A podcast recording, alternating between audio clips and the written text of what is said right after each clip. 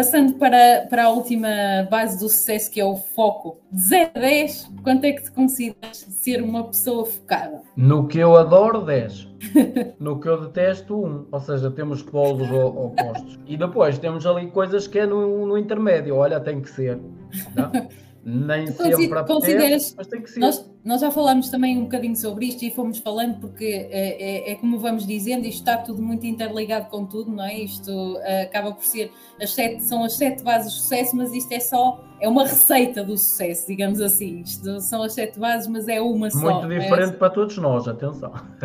Apesar de andarem dentro destes temas, muito diferentes para todos nós. Sim, até porque uns têm uns aspectos melhor trabalhados, outros vão ter menos, e isto aqui uh, há de variar certamente e para uns, e como tu fazes e bem, depois no fim uh, perguntas a cada pessoa qual é, o, qual, é, qual é a oitava base de sucesso, digamos assim, para cada um, porque realmente isto depois vai diferir aqui de pessoa para pessoa. Ainda em, em, uh, em relação ao foco, tu, tu, tu achas que o foco que tu tens uh, neste, nesta, neste teu trabalho, nisto que tu desenvolves, não é? Que entregas aos outros, vai de encontro ao teu propósito de vida? Vai porque é guiar. Ou seja, o que é que eu quero dizer com isto? Repara, eu estou a entregar às pessoas algo que é gratuito. As pessoas não têm a noção que isto tem um custo, porque para esta plataforma tem um custo. O trabalhar as horas dos banners, quem faz estes banners sou eu, tenho o meu tempo para fazer isto. Ou seja, eu estar aqui uma hora ou duas horas a conversar com alguém, faço porque gosto, porque não tenho interesse, não estou a, dizer, não estou a tentar vender nada aqui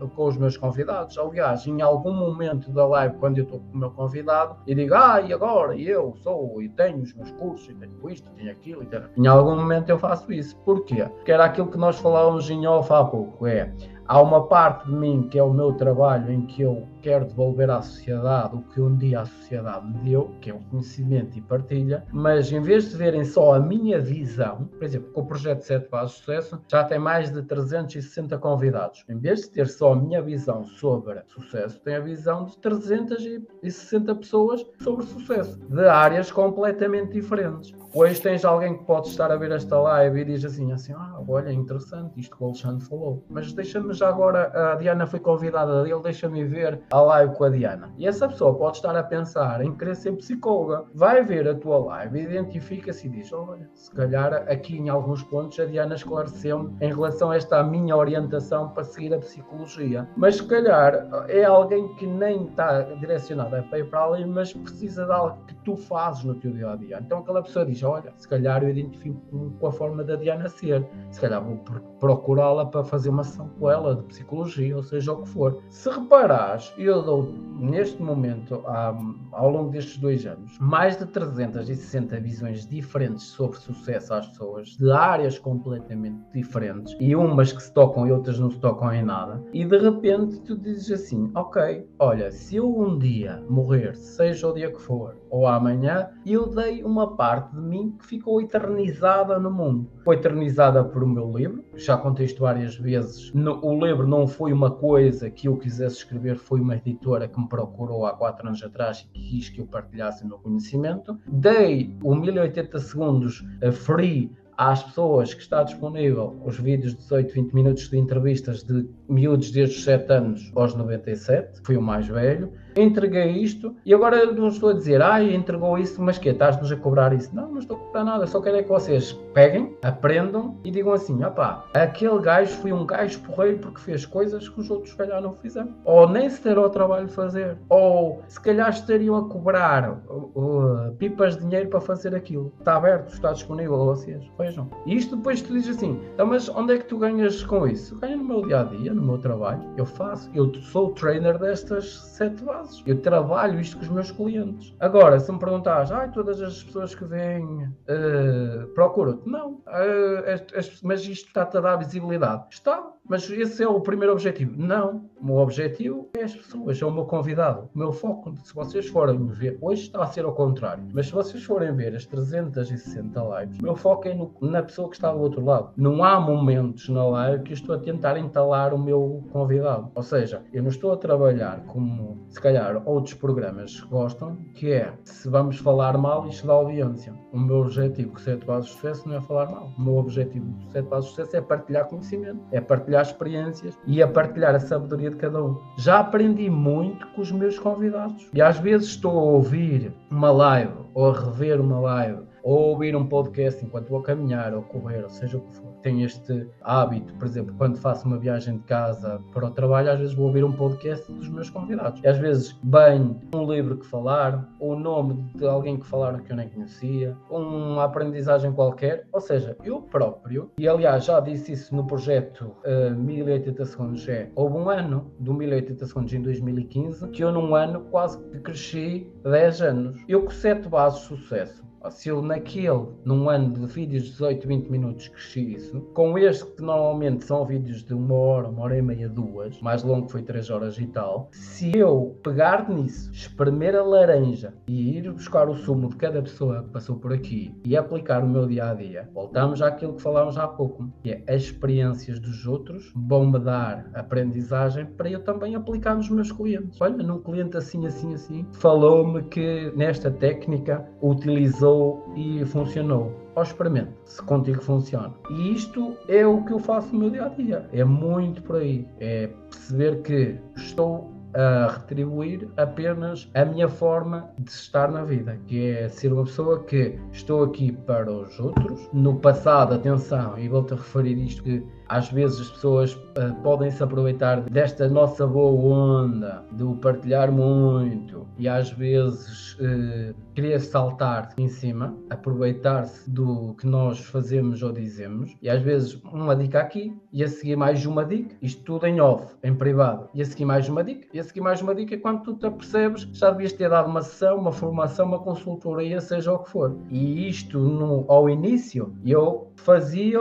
e porque não tinha, minha uh, entre aspas, não me apercebia do que é que estava por trás. Porque se calhar a minha forma de pensar não estava como a outra forma de pensar. Estava numa forma de dar, dar, dar, dar. Quando eu comecei a perceber com o tempo que há pessoas que também utilizam, entre aspas, a sua sabedoria maliciosa para tirar o seu proveito, opa, olha, tá, olha, tens isto, tens isto, tens isto. Ah, mas e mais isto? Ok, olha, se quiseres, marca uma sessão e trabalhamos isso. Isto já vai ter um desgaste maior da minha parte. Se calhar eu não vou conseguir dizer isso em meia hora ou uma hora, se calhar vamos ter que estar algumas horas a trabalhar isso. E isto também é um bocadinho, com o tempo, com a idade, abrir a pestana. E tu, enquanto psicóloga, sabes bem disso, que é às vezes certo, as pessoas certo, sim, sim, é aproveitam-se é da nossa, da e, nossa e boa vontade para. E, e não é só isso, acho que também é um bocadinho desconhecimento daquilo que fazemos, porque nós não. Quer dizer, o nosso papel não é só dar conselhos, pelo menos da psicologia, não é? É, é muito mais fazer com que a pessoa hum, descubra o que é que pode fazer. Claro, sim, também dar algumas orientações, porque, como disse, às vezes as pessoas não conseguem chegar lá. Mas e nós não conseguimos fazer isso, como tu dizes, e bem, nós não conseguimos fazer isso numa mensagem, nós não conseguimos fazer isso numa conversa de telefone. Nós temos que estar com a pessoa, muitas vezes mais que uma vez, temos que avaliar a pessoa, temos que tentar perceber o que é que nós vamos trabalhar com ela, tentarmos perceber perceber que obstáculos é que ela uh, percepciona que vai ter, não é? Como é que podemos fazer frente a esses obstáculos? Portanto, temos já todo um trabalho que nós temos que fazer, não é meramente e que temos que avaliar, não é? Porque não basta dizer, ah, tenho, tenho aqui o caso de, um, por exemplo, de, um, de uma criança que aconteceu isto, isto, isto, o que é que eu faço? Então, mas eu depois vou, eu na, quando estou numa sessão de avaliação faço muitas perguntas para tentar perceber, contextualizar aquilo, porque não basta só saber qual é que foi o comportamento, é preciso perceber todo o contexto em que aquilo aconteceu. E não é numa mensagem ou numa conversa telefónica que nós vamos conseguir fazer isso, até porque depois vão surgir novas perguntas e nós vamos fazer novas perguntas e vamos tentando enquadrar ali a situação e só depois é que podemos devolver alguma coisa à pessoa. Né? E, e há pessoas que hoje em dia acham que existem receitas mágicas. Isso não existe. Claro que não. Existe claro trabalho, não. muito trabalho. Isso existe. E pegando também para salvaguardar um bocadinho o que eu disse há pouco, para também as pessoas não ficarem com aquela ideia, não. Se repararem, se puxarem a live atrás, para quem se chegou agora, vocês vão perceber que há uma parte que eu digo, quando eu trabalhei ao início, há muitos anos atrás, no Pro Bono, havia pessoas que se aproveitavam. E eu hoje, aquelas pessoas que antigamente eu fazia as coisas Pro Bono, que, ah, mas para quem é? É para alunos. É gratuito para os alunos é, já fui dar muitas palestras a faculdades e não cobrei nada. Porquê? Porque os alunos não pagam. Agora, quando eu tive eventos lá atrás, no Pro Bono, em que as pessoas lá está, aproveitavam-se, ah, Alexandre, cabeça de cartaz, quanto é que é? O cabeça de cartaz, um dos, atenção, um dos. Opa, vamos-te mostrar muita gente e tal. Pronto, aquela lenga-lenga, vamos mostrar muita gente. Mas e quanto é que é o evento? Pois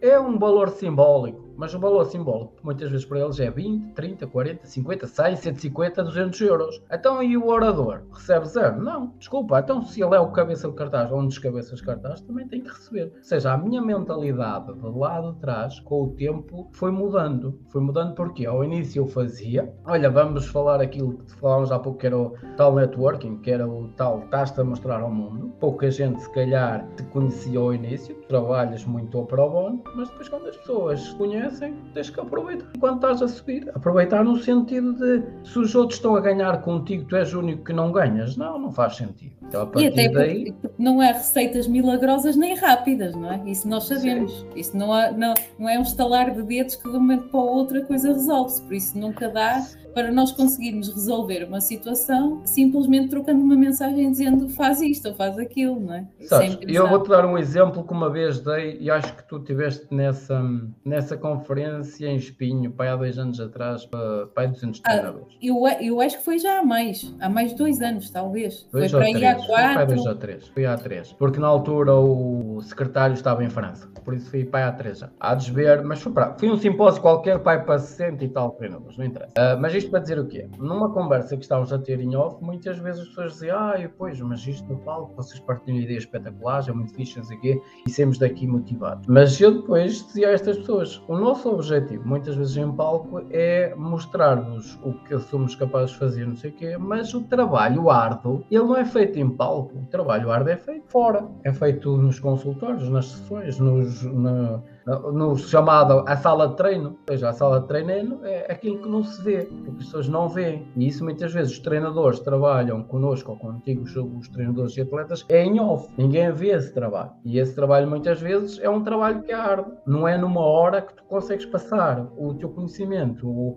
as tuas abordagens, ou a tua comunicação, ou a tua liderança a alguém que está a trabalhar isso. É, é um trabalho que é, tem que ser mostrado, é fazer entender o porquê e depois aplicar aplicado no dia a dia. O que é que funciona e o que é que não funciona? Porque todas as equipas são completamente diferentes. Todos os elementos são completamente diferentes. Às vezes tens que utilizar aquela técnica que eu falava há pouco, é tipo, teres 10, 12 técnicas para cada problema que tu tens em mão. Para quê? Para a pessoa ter muitas soluções para tentar aplicar a melhor que se adequa à pessoa que tem na frente, ao grupo que tem na frente. Isso dá trabalho.